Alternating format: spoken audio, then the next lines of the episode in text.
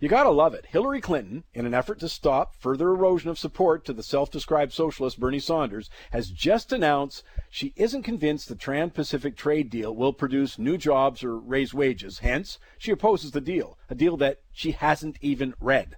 I love the arrogance. A career political animal wakes up one morning and presto, she knows more than virtually every independent economist on the planet who concludes that freer trade results in higher levels of economic growth and job creation.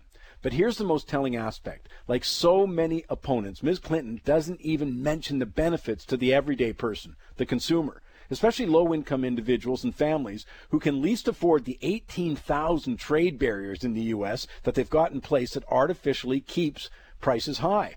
Now, Ms. Clinton's supporters will say that's unfair because the Marie Antoinette of, politi- of the political class doesn't know any average people. But come on, surely she met a few of the chauffeurs that taxied her around town in the 20 plus years she hasn't driven a car.